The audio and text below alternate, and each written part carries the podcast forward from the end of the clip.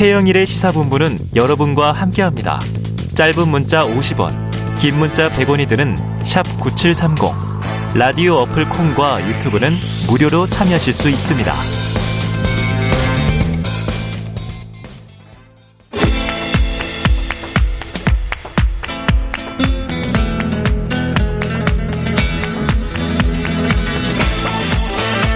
네, 정치권의 허심탄회한 속내를 들여다보는 시간입니다. 각설하고 시즌 2 현근택 변호사, 장성철 대구 가톨릭대 특임 교수 나오셨습니다. 두 분 어서 오세요. 안녕하세요. 네, 안녕하세요.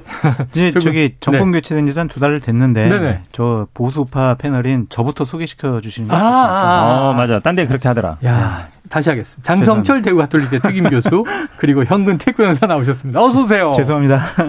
마치 NG가 난듯 생방송이라 어, 녹화가 아니어서 잘라낼 수가 없습니다. 그런데 아까 저 이준석 대표는요. 네. 이게 오전에 네. 녹음 방송이에요. 네. 시간이 너무 길어서 네. 다소 편집을 해서 나가서 아까 왜 영상이 안 움직여 유튜브에서 많이 그러시던데 이 방송 끝나자마자 편집되지 않은 풀 버전 네. 한 30분 정도 영상으로 보실 수 있다고 알려드립니다. 저희도 그거 봐야 되겠네요. 다시. 네, 보시면 뭐 조금 디테일한 네. 얘기들이 더 있어요. 자, 마침 오늘 두 분이 키워드를 사람 이름으로 꼽아 오셨는데 현근택 변호사님은 이준석, 장성철 교수님은 박지현 이렇게 네. 꼽아 오셨습니다. 네. 자, 이준석 대표 인터뷰 어젯밤에 이게 징계 나오나 안 나오나 하고 오늘 저희는 뭐 첫 단독이니까 얘기 먼저 해보죠. 자, 현 변호사님 어떻게 들으셨어요? 한마디로 요- 요약하면 네. 어, 윤핵관은 나다. 아, 결론이. 예, 예. 그렇게 들렸어요. 약간. 그리고 네. 징계 걱정 안 한다. 어, 약간 그런 느낌. 예. 별거 아니다. 어. 여러 가지 문제 있지만. 그래서 이준석 대표가 어느 정도 이제 그 지금 이제 핵관이라는 분들이 보면 다 이제 분화하는 느낌이거든요. 아, 따로 음, 그, 따로. 예, 그 틈에 예, 본인도 약간 깨서 그전에는 어쨌든 핵관은 아니었잖아요. 그렇죠. 핵관으로 인정 안 해줬는데 지금 시기에 딱 보니까 이제 그 빈틈을 잘 들어가는 게 아닌가 이런 느낌 받았어요. 옛날 뭐 친박, 멀박, 돌박 뭐 이러던 시절처럼 진짜 윤핵관이 있고 또 이제 조금 가짜 윤핵관이 있는 것인지 어떻게 들으셨습니까, 장 교수님? 두 가지예요. 나는 잘못 안 했어. 음. 라는 것과 또 하나는 나는 윤석열 대통령에게 코드 맞추고 있어. 아. 이 두 가지로 보여집니다. 그러니까 현 변호사님 말씀하신 거랑 비슷한 생각인데 음. 본인이 윤리위의 징계 심의 절차에 들어간 것 자체가 잘못됐다. 음. 나는 잘못하지 않았다. 그리고 어떠한 결과 나오더라도 나는 기본적으로 받아들일 수 없다. 아, 나는 뭐 그러니까 전혀 잘못한 게 없다. 네. 그런 얘기를 계속 반복적으로 하는 것으로 보여집니다. 음. 그래서 자기 항변의 얘기를 한 거죠. 자, 이 장 교수님이 이 윤리위가 이 징계안을 다루는 것 자체가 네. 아마 이걸 그냥 덮고 가진 않을 것이다. 네. 징계 나올 것이다. 이런 예상도 해주시면서 네. 어제 결정은 내리지 않을 것이다. 또 이런 얘기도 하셨어요. 네. 맞추셨으니까 첩보로 오늘 조금 더 풀어주시죠. 아유 뭐 제가 뭐 7월 7일은 어떻게 됩니까? 뭐 잘 알고 뭐 맞췄겠습니까? 네. 7월 7일에도 기본적으로 좀 당원권 정지 이상의 음. 그런 징계가 나올 가능성은 저는 없다고 보여져요. 어, 중징계가 나오긴 어렵다. 네, 왜냐하면 윤리위 안에서 물론 징계를 해야 된다라는 강한 의지를 다 만장일치로 갖고 있긴 하지만 음. 거기 이제 변호사분들이 계시거든요. 음. 뭐 나중에 변- 법적인 문제는 현 변호사님이 잘 말씀해 네네네. 주시겠지만 이거 징계하려고 하는 자체가 좀, 좀 맞지가 않은 부분들이 많다. 아. 그래서 결론적으로 말씀드리면 경찰에서 지금 네. 조사하고 있잖아요. 네네네. 거기서 아 이준석 대표 거기서 성상납 받은 게 맞아요라고 음. 하면 징계하는 게 맞지. 이것이 지금 계속 논란이 되고 있고 네. 증언이 지금 서로 엇갈리고 있는 상황에서 아니 네가 그걸 안 받았으면 음. 왜 김철근 정무실장을 그 야밤에 내보내 가지고 얘기도 하고 회유하려고 그러고 각서까지 써줬어. 그러니까 음. 너는 분명히 잘못을 했을 거야. 아, 이런 것 갖고 추정이죠. 저 같은 평론가가 그래 뭐 성상납법 받았겠지 뭐 이렇게 얘기하는 거랑 당의 공식 기구인 윤리위가 어. 그런 정황적인 내용만 갖고 당 대표를 날린다 징계하려고 네, 한다 네. 이것은 맞지가 않죠. 그래서 안 그래도 이제 아까도 이 이준석 대표는 계속 절차적인 문제, 네. 절차적으로 잘못된 점이 많다 이렇게 네. 이제 언급을 해요. 네. 그런데다가 어제 상황을 보면 조금 묘한 게 자, 본안을 다루지 않고 증거인멸 교사를 다룬 것이다. 이렇게 얘기를 하면서 네. 지금 사실은 이준석 대표 표현으로는 참고인으로 나간 김철근 정무실장을 갑자기 징계 개시한다 이런 얘기가 나오다 보니까 이건 징계 의지가 확고한 건지 아니면 꼬리 자르기로 가는 것인지 이런 이 상반된 시각이 있어요. 제가 보십니까? 봐도 뭐 꼬리자기 수준이 같은데 절차상 안 맞죠. 네. 기본적으로 왜냐하면 징계 개시할지 여부를 결정하고 그 다음에 징계 결정해야 되는데 네. 김철근 정무실장 말이 맞아요. 왜냐하면 네네. 참고인으로 증인으로 간 거거든요. 예. 그래서 뭐 한 시간 반 동안 진술했단 말이죠. 어. 그러니까 이제 그걸 가지고 그대로 징계를 한다. 어. 그래 버리면 아까 비율은 잘 되는 것처럼 증인으로 나가는데 갑자기 피의자로 전환하는 것 같은 거예요. 어, 근데 더 중요한 거는 아, 본인에 대해서 소명 절차를 안 들었잖아요. 그렇죠. 그때 이준석 대표에 대한 징계 절차이기 때문에 음. 본인에 대한 아니 징계를 하는 사람의 얘기를 들어야 되잖아요. 음. 어제도 사실은 그 앞에서 기다렸고 옆방에 있었던 그렇죠. 거더라고요. 그리고 본인도 요청했다 그러면 요청한 건데 그럼 본인에 대한 징, 그 소명도 안 듣고 다른 사람 징계한다는 게 말이 안 되잖아요. 네. 어제도 사실은 기- 저 김철근 정무수석에 나간 것도 이준석 대표에 대한 참고인으로 나간 거니까 네. 그 절차적으로 두 가지 안 맞는데 근데 문제는 뭐냐면 이게 이제 법률가를 얘기하니까 아시겠지만 이게 뭐 성산업 얘기는 2013년 일이기 때문에 음. 이게 이게 뭐 그 당시 공무원도 아니고 공무원이라면 그 뇌물죄 문제가 되는데 그럼 뭐 그 당시 예를 들어 다른 죄 문제인데 그 시효는 뭐 7년이니까 시효는 지났다고 볼수 음. 있어요. 물론 이제 강영석 변호사 2016년도 있다 그러는데 그건 봐야 되겠지만 음. 지금 문제가 되는 거는 그 증거 인멸 교사 그게 부적절하다. 그래서 품위 유지부 음. 위반이라는 거잖아요. 음. 근데 증거 인멸도 되고 교사가 돼야 되는데 음. 증거 인멸은 결국은 그러면 김철근 실장이 했다는 얘기고 음. 교사는 이준석 대표가 시켰다는 얘기잖아요. 그렇죠. 근데 증거 인멸이 되려면 증거를 아예 없애버리거나 어. 있는 걸 숨겨버리거나 어. 아니면 위조하거나 변조하거나 네. 이렇게 해야 인멸이 돼요. 아, 그러니까 7억 투자 조건으로 해서 진술서 써주세요. 그냥 뭐 써주세요 했는데 썼어요. 어. 허위로. 어. 그러니까 진짜가 아니대로. 네네. 근데 자기가 도장 찍고 자기가 썼어요. 어. 그러면 이건 증거인멸이 아니에요. 아, 그리고 한마디로 얘기하면 진술서에다가 허위 사실을 쓰거나 아니면 경찰이나 검찰에 가서 허위 사실 말했다고 해서 증거인멸로 처벌하는 경우는 없어요. 어. 유일하게 거짓말해서 처벌하는 경우에는 법정에서 선서한 경우만. 아, 선사면 그건 위증죄로 되는 거죠. 위증 그렇죠. 근데 이것 이것도 보면 이 이 결국은 7억 투자 대가로 해서 진술서 허위로 쓴 거 아니냐, 음. 숨긴 거 아니냐 이런 건데 그는 그 김성진 대표가 본인이 쓰고 본인이 사인한 거란 말이죠. 음. 그게 위조가 아니에요. 어, 그러니까 증거인멸이 안 돼. 어, 안 되고 그 다음에 교사가 되려면 이준석 대표는 안 시켰다 그러고 그냥 김철근 실장도 내가 시켜서 한 겁니다 이렇게 말이 나와야 되는데 어. 그건 아니잖아요. 네. 가보라니까 갔다 정도잖아요. 네네네네. 진술서 받아와라 허위로 받아와라 이렇게 시켰다는 건 아니잖아요. 그럼 시킨 사람도 아니라 그러고 음. 아니 이, 바- 이- 이 부탁받은 사람도 아니라 그러면 인정하는 진술이 없는데 증거인멸도 안 되고 교사도 안 되는 거예요 법적으로는. 음. 근데 그걸 가지고 지금 이제 품위유지 위반이라 그러면 이제 윤리적으로 문제가 될 수 있어요. 네네. 아까 말씀처럼 그러니까 이거 허위로 진술서 받아오게 하고 투자 썼으면 그 윤리적인 문제 될 수 있지만 근데 지금 아시겠지만 기본적으로 에, 법적인 문제를 삼는 거잖아요. 네. 그래서 제가 보기에 이게 조금 여러 가지로 다 이상해요. 야, 이게 좀뭐 이준석 대표가 지금 현근택 변호사님을 선임해야 될 상황입니다. 아주 깔끔하게 법적인 정리, 이 증거 인멸과 또 교사가 되지 않는다. 자, 그러다 보니 하태경 의원이 윤리위가 계속 시간만 끌면서 이 지지층의 충돌을 유도하는 자해 행위를 하고 있다. 아니나 다를까 국민의힘 지지층 내에서 이준석 대표를 지켜야 한다와 이준석 대표를 물러나게 해야 한다와 엄청 지금 싸움이 엄청나죠? 붙었어요. 엄청나요 지금. 장 교수님 이거 저 하, 하 의원 얘기가 일리 있는 겁니까? 그렇게 윤리가 이런 정무적인 정치적인 판단까지 했을까? 음, 그래도 윤리도 국민의힘 조직이잖아요. 그렇죠. 아무리 뭐 당대표를 징계하는 문제가 당대표에게 국한돼 있다고 하지만 음. 이렇게 국민의힘의 소속 당대표와 윤리가 부딪히는 것 자체만으로도 네. 지지층뿐만이 아니라 국민들에게 찌푸리게 인상을 받을 수밖에 없다. 네. 그래서 그런 것은 아닌 것 같고요. 예를 들면은 뭐 어제 왜 7시에 열었어? 막 어. 이거 가지고 정치적인 뭐, 뭐 네. 여러 가지 의미가 있는 거 아니야 그랬지만 그 윤리위원들이요. 일상생활 하는 분들이거든요. 음. 변호사분들도 계시고 기자분들도 계시고 다른 뭐 회사원들도 계셔가지고 일단은 아홉 명이 다 모일 수 있는 최대 공약수 시간을 음. 이제 어제 7시로 한 건데 7월 7일도 다음번에 이제 회의에 다 모일 수 있는 시간을 이때로 정한 것 같아요. 네네. 그러니까 무조건 아니 그럼 이렇게 급박한 문제는 그냥 밤 12시나 새벽 5시라도 모여 가지고 해야지. 왜 음. 그래? 그렇게까지 할 것 같지는 않고 그동안 윤리 자체 내에서도 여러 가지 얘기를 또 위원장 부위원장들이 나눌 수 있을 것 같고요. 네. 그래서 이거를 뭐 자해 행위로 보기는 어렵다라고 어렵다. 알겠습니다. 자, 그런데 이제 오늘 또 크게 화제가 된 동영상이 하나 있어요.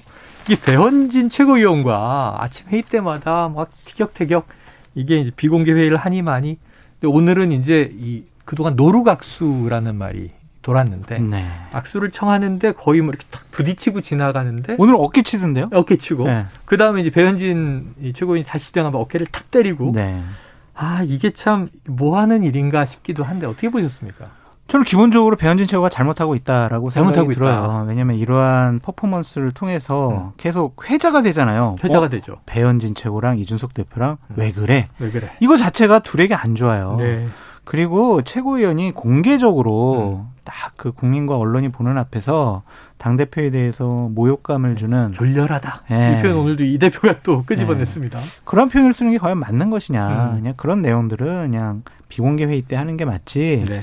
공개적으로 저런 얘기 하는 것은 창피 주기, 모욕감 주기 그거라고 보여줄 수밖에 없고 그렇다면 배현진 최고가 다른 정치적인 의도를 갖고 하는 거 아니야라고 또 비판받을 수밖에 없어요. 음. 그러니까 새치 뭐 다른 많은 분들이 그러잖아요.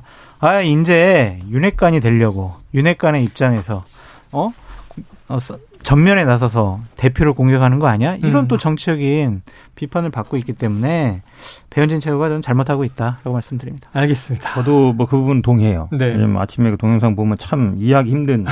굳이 갈 필요 없거든요. 그렇게 네네. 안 좋은데. 네. 그럼 악수하러 갈 필요 없는 거예요. 약 올리는 예. 거 아니에요? 예, 그리고 오다가 이게 제가 보기에는 뭐 오히려 뭐 둘이 뭐 느낌? 사적 감정이 있나라는 생각이 들 수밖에 없을 정도인데.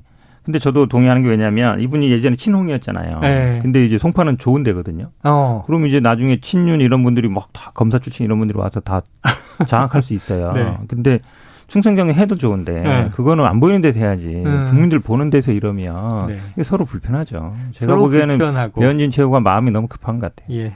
두 사람에게 다 득이 되지 않습니다. 그럼요. 정치인인데. 자, 다음 이슈로 넘어가 봅니다. 시간 안배를 칼같이 해보겠습니다. 어, 앞서 이준석 대표 인터뷰 때문에 이제 첫 번째 이준석 다룬 거고요. 두 번째 키워드 박지현입니다. 이건 장승철 교수가 뽑으셨으니까 왜요? 네, 박지원 전 비대위원장이 이번 8월달 민주당 전당대회에 가장 주목받는 분이 될 수가 있다. 아, 루키다. 좀 생각이 듭니다. 네. 저는 기본적으로 박전 비대위원장 이번 전당대회 때 최고위원으로 출마할 것 같아요. 아 그래요. 네, 왜냐하면 최강욱 의원 징계권과 관련해서 본인이 한 대략 보름 이상 침묵하고 있다가 네. 지금 거의 매일 SNS 상에서 본인의 의견을 대변하고 있거든요. 음. 얘기를 하고 있습니다. 그것과 관련해서 분명히 민주당 지지층 같은 경우 또한 의원들 같은 경우에 갈릴 거예요. 음. 그래, 우리가 살아나가려면 우리 진보 진영 민주당이 다시 한번 수권 정당으로 살아나가려면 박지원 위원장 얘기가 맞을 수가 있어라고 생각하는 분들이 있을 거예요. 음. 네. 물론 대다수는 지금 박지원 전 비대위원장 정말 가만 안 두겠어. 어. 어? 우리를 또 해코지하는구나라고 생각하는 분들이 많지만 30%라도 박지원 비대위원장의 생각과 판단에 힘을 실어주는 분들이 있다면 음. 만약 이번 전당대회 나와서 최고위원으로 당선이 된다면 저는 민주당이 바뀔 수가 있다 라는 그런 하나의 큰 바로미터가 될것 아, 같아요. 좋은 시그널이 네, 있다. 그래서 박지원 비대위원장의 최고위원 출마 여부가 이번 전당대회 전에 가장 핫한 관심을 끌지 않을까라는 생각 때문에 박지원을 뽑았습니다. 근데 이 박지현 전 위원장이 지금 뜬 이유는 이 최강욱 의원에 대한 이제 징계와 더불어서예요. 네. 그러다 보니까 이 정말 말씀하신 대로 찬반이 쫙 갈리는 갈려요. 느낌이에요. 네. 오히려 이제 현직 국회의원 여러 명이 전 네. 20대 위원장과 이렇게 싸울 일인가 할 정도로 현 변호사님은 어떻게 보십니까? 이게 왜 그러냐면 이제 국민의힘 같은 경우에는 그 당시 징계위 회부만 하고 지방선거 이후로 밀어놨거든요. 네네네. 예, 그 당시에도 우리 비대위에서 논란이 됐을 때도 음. 징계위 절차라는 건 기본적으로 지금 다 당 양동이 똑같아요. 그 당무위에서 일단 조사를 하고, 하고. 그 다음에 이제 징계위 가는 거거든요. 네. 그러니까 이양이 지금 윤리위원장도 예전에 당무위원장을 했기 때문에 그 어. 절차를 모르지 않을 거예요. 예, 그러니까 김철근 예, 실장이 얘기하는 것도 일리가 있죠. 음. 근데 사실은 그 당시에도 대체적인 그런 분위기였어요. 이거 지방선거 납두고 하지 말고 끝나고 하자. 네.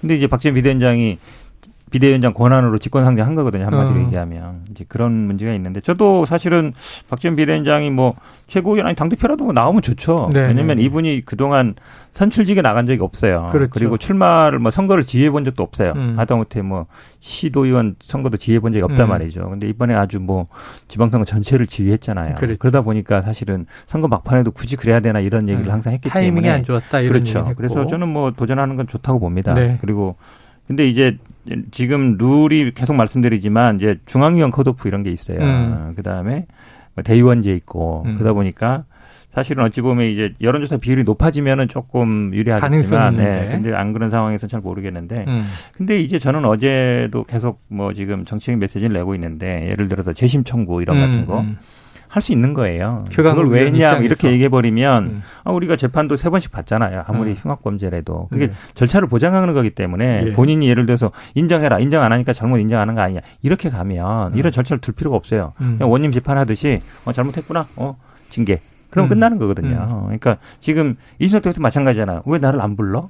그게 음. 이제 죄를 지었냐 안 지었냐 중요한 게 아니라 불러서 그 사람 얘기 들어야 되는 거잖아요. 음. 그거는 절차적인 권리거든요. 보장된 예, 거니까. 그럼요. 그러니까 당연히 불러야 되는 것이고 지금 얘기처럼 갑자기 뭐 참고인 불렀다가 피의자 되는 것도 이상하고 이런 것들은 문명 사회에서 기본적으로 인정되는 권리들이기 때문에 그런 걸 문제 삼지는 말았으면 좋겠습니다. 근데 이제 정치적인 판단이 좀 안타깝죠. 최강욱 의원의. 그러니까 본인의 저러한 행위들, 과거 행위들, 그리고 부인했던 모습들, 그런 것들이 계속 언론에 나오게 되면 민주당에게 안 좋을 거예요. 음. 이게. 그래서 법률적으로 뭐 사법적으로 아니면 당의 공식적인 당원 당규상 재심 청구는 있겠지만 정치인은 정치적인 판단이 가장 우선적으로 해야 돼요. 네. 정치적인 판단을 내가 했을 때 재심 청구하는 게 당에 도움이 될까 안 될까? 음. 그게 바로 선당우사지. 음. 나는 억울해. 나는 절대로 그러지 않았다니까. 음, 음. 나만 생각하는 모습은 진보 진영과 민주당을 어렵게 만들 수 있다라는 네. 생각이 듭니다. 저는요, 음. 사실은 이제 국민의힘은 핵폭탄 터진 거예요, 당대표니까. 어. 여기는 이제 170명 중에 한 명이잖아요. 네. 그러니까 수류탄 정도인데, 어. 기준은 같아야 돼요. 음. 우리도 똑같이 하나. 이준석 대표 절차 보장해야 되고, 팩트 확인해야 되고, 경찰 조사 끝나야 된다. 마찬가지예요. 음. 여기 마찬가지이기 때문에 똑같은 기준으로 적용해야 되는 거기 때문에 무조건 인정해라. 그러면 이준석 대표도 그냥 인정하고 그냥 징계 받으라라고 얘기하면 네, 되는 네, 거잖아요. 그렇게 저는 그거를 달리 볼 건 아니다라고 봅니다. 자, 뭐 내부에선 또 여러 가지가 있습니다. 지금 뭐 리더를 이제 임시로 맡고 있는 네. 우상호 비대위원장은 그래도 이제 윤리심판원의 판단은 존중돼야 한다. 이런 좀 처음엔 좀 과하다고 얘기하셨었죠, 근데. 이 이제 처음에는. 이 그렇죠. 양정은 과하다. 네. 근데 세게 나왔다 이런 얘기를 했고 이거 박지원 이제 전 위원장과 입장이 갈렸죠. 네. 자, 그런데 지금 뭐 최강욱 의원 징계를 둘러싸고요. 윤리심판원 명단이다. 가짜 리스트가 네. 도는 바람에 엉뚱한 의원들이. 문자 폭탄을 받고 자 이재명 의원은 지지층에게 이 팬덤 정치를 좀 풀어 헤쳐보자 하고 이제 자제 요청도 하고 그랬는데 이런 당내 논란이 나오는 건 어떻게 보십니까? 안 좋죠. 팬덤이 있어야 정치인이 중요한 정치인으로 자리 잡을 수 있는 건 맞아요. 아, 근데 그 필요는 팬, 한데 예, 팬덤이 자기를 좋아하는 정치인에 대한 응원, 음. 성원, 격려 이것으로만 끝나야지 음. 경쟁 후보, 경쟁자들, 경쟁 진영 이런 분들에 대한 혐오와 욕설로 나타나면은 이거는 안 돼요. 음. 부작용만 더 나오게 되죠. 네. 그러니까 민주주의 사회에서 민주정당에서 각자의 의견을 제시하는 건 좋지만 집단적으로 움직이면서 어떠한 압력 행위 아니면 폭력적인 행위, 그러니까 문자 폭탄도 저는 네. 폭력적인 행위라고 보는 사람인데 네. 집단적으로 그에 몰아붙이게 되면은요 합리적인 의사 결정, 합리적인 토론이 없어져 버려요. 음. 무섭거든요. 음. 저막 하는데 하루에 문자 폭탄 만개 정도 날라와 보세요. 음. 저 어떻게 평론을 하겠냐고요. 네. 그러니까 그런 심리적인 압박감을 주는 형태로 나타나서는 안 돼요. 그냥 저는 민주당 지지자들이나 아니면 이준석 대표를 지지하는 분들에게 말씀드리고 싶은 건 뭐냐면 상대에 대한 혐오보다는 우리 후보에 대한 응원으로 음. 더 많은 노력을 기울이시는 게 어떠냐라는 생각이 네. 듭니다. 그러니까 뭐 악플이 아닌 선풀운동 일종의 제안을 하셨습니다. 자, 그런데 지금 이제 팬덤에 취해서 막춤을 추는 건 바로 박지현 전 비대위원장 아니냐? 자기 생각만 옳다는 아집에 갇혀 있다. 이렇게 이제 또 반대의 비판을 한 사람이 김남국 의원이에요. 네. 현 변호사님 요건 어떻게 들으셨습니까? 뭐 김남국 의원도 최고위원 생각하나 보죠, 뭐. 아, 왜냐면 이제 경쟁하는 네. 거거든데 저도 뭐 동의합니다. 왜냐면 사실은 이제 윤리위원 이런 분들은 외부 인사들이 많아요. 네. 법률가들이 많고. 근데 대부분 어찌 보면 이제 판단을 내리는 사람들이기 때문에 음. 판단이라는 건 좀 객관적으로 내리는 게 필요하거든요. 네, 그 네. 판결 잘못했다고 판사한테 문자 보내는 거랑 비슷해요. 그러니까 아. 그런 건 안 된다고. 아. 문자 폭탄 얘기를 장 교수님에게 동의하신 거죠. 음, 저, 또- 저는 김남국 의원의 주장에 동의하신 줄 알고. 지금 이제 우리 당의 지금 문제가 다 보면은 뭐 누구 내 안 나온다. 그러니까 당신도 나오지 말아라. 아, 그다음에 뭐 책임 있는 사람 나오지 말아라. 본인들이 나가겠다 이거잖아요. 네. 근데 이게 예전에도 우리 당이 이런 적이 있었어요. 어. 문재인 대통령 이 예전에 대선 2012년에 떨어질 때도 네네네. 대부분 나와서 이제 나오지 말아라 막 이랬거든요. 대선에 실패한 사람인데 왜 그러니까. 당권 나오느냐, 음, 왜그 선거 나오느냐. 저는 좀 이게 좀 지난번 서울시장 선거랑 좀 기시감이 들어요. 음. 그때도 다 송영길 후보 나오지 말라고 하는데 누가 선뜻 나서서 내가 나가겠다는 사람이 없었거든요. 없었고. 그렇지만 나와라. 네. 당원들은 다 그래요. 제발 좀 나오고 나오지 말라고 해라. 어. 지금도 비슷해요. 네. 전대 출마하겠다는 분들은 별로 없어요. 음. 다들. 근데 현 변호사님 안 나가세요? 이재명 후보, 아니, 저는 그 정도 능력이 안 음. 되고요. 나오지 말라는 말만 해요. 음. 그러니까 마치 원래 정치대 정당이라는 거는 서로 나가겠다고 하면서 경쟁하면서 거기서 이제 단일화도 이루어져야 되는데 네. 이건 서로 눈치 보면서 나오지 말라고만 하고 있는 것 같아서 음. 좀 답답하다. 차라리 그냥 다 나오고 거기서 경쟁하면 되거든요. 그래서 저는 음. 오히려 아니, 룰 같은 걸 좀 제대로 바꿔서 국민이나 당원 여론 반영하게 됐으면 되는데 그건 이제 다 음. 물건을 가버렸고 네. 이제 날짜도 잡혔고 이제 그러면 결국은 누가 어디에 나올 거냐 이것만 남은 거라서 참 어찌 보면 참 이상한 모습으로 가고 있어요. 그래서 예를 들면 현 변호사님 지금 얘기처럼 뭐 이제 능력이 되든 안 되든 나도 나가고 너도 나가고 C도 나가고 D도 나가고 해서 북적북적해야 축제 분위기인데 나안 그쵸. 나가니까 당신 나오지 마시고 당신도 나오지 마시고 도대체 누가 나가란 말이냐 이게 지금 당장 전해철 의원이 이제 유력 친문 당권 주자인데 나는 불출마 홍영표 의원도 고민 중이다 이런 얘기 들리고 재선 의원들이 이인영 의원에게도 전 통일부 장관입니다 불출마 요청을 했다고 하고 이거 어떻게 해야 되는 거예요? 86세대들 길 비켜줘라라고 얘기를 하는 것 같아요. 음. 민주당에서 세대 교체를 인위적으로라도 좀 해야 되겠다라고 판단하는 그룹이 있는 것 같습니다. 네네. 아니면은 뭐 이재명 후보를 좀 지지하는 음. 분들이 이런 얘기를 또 하고 있다라고 볼 수도 있다라는 어. 생각이 드는데 이 논란은 계속될 것 같아요. 그러니까 음. 이재명 의원이 나 전당대회 출마할 거야라고 공식적인 선언을 하기 전까지 아니면 그 후라도 음. 계속적으로 이재명 의원이 당대표가 되는 것에 대해서 두려움과 불안감을 갖고 있는 세력이 분명히 있기 때문에 어. 지속적으로 이 부분은 문제가 될 것 같은데 네. 저는 처음부터 한번 이 자리에서 말씀드렸던 것 같은데 이재명 의원이 이번에는 좀 불출마 선언하시고 음. 좋아 나는 진보 진영과 민주당을 살리기 위해서 백의종군 하겠습니다. 음. 그 혁신과 개혁의 길에 제가 걸림돌이 된다면 제가 비켜드리겠습니다. 네. 전 뒤에서 성원하겠습니다. 뭐 밑거름 되겠습니다. 주, 주춧돌 되겠습니다. 이런 식으로 선언하시면은 아마 새로운 기운들이 아. 막 민주당에서 분출할 수가 있을 어, 거예요. 근데 지금은 오히려 그게 또 사는 길이 될 수도 있고. 에 뭐가 덮여 있는 것 같아요. 그래서 그거를 뚫고 나기 좀 힘들지 이게 제가 않나? 보기에는 그게 이제 룰인데 네네네. 왜냐면 이준석 대표가 어, 원로 선배들 나오지 마세요. 제가 나갈 거예요. 이렇게 된 게 아니에요. 아, 예. 계속 도전하고 뭐 최고위원도 하고 그러다 아. 당대표 된 거잖아요. 네네네. 룰도 아니, 안 고쳐도 돼요 이랬거든요. 네네. 근데 거기는 5대 5, 7대 3으로 돼 있어서 어.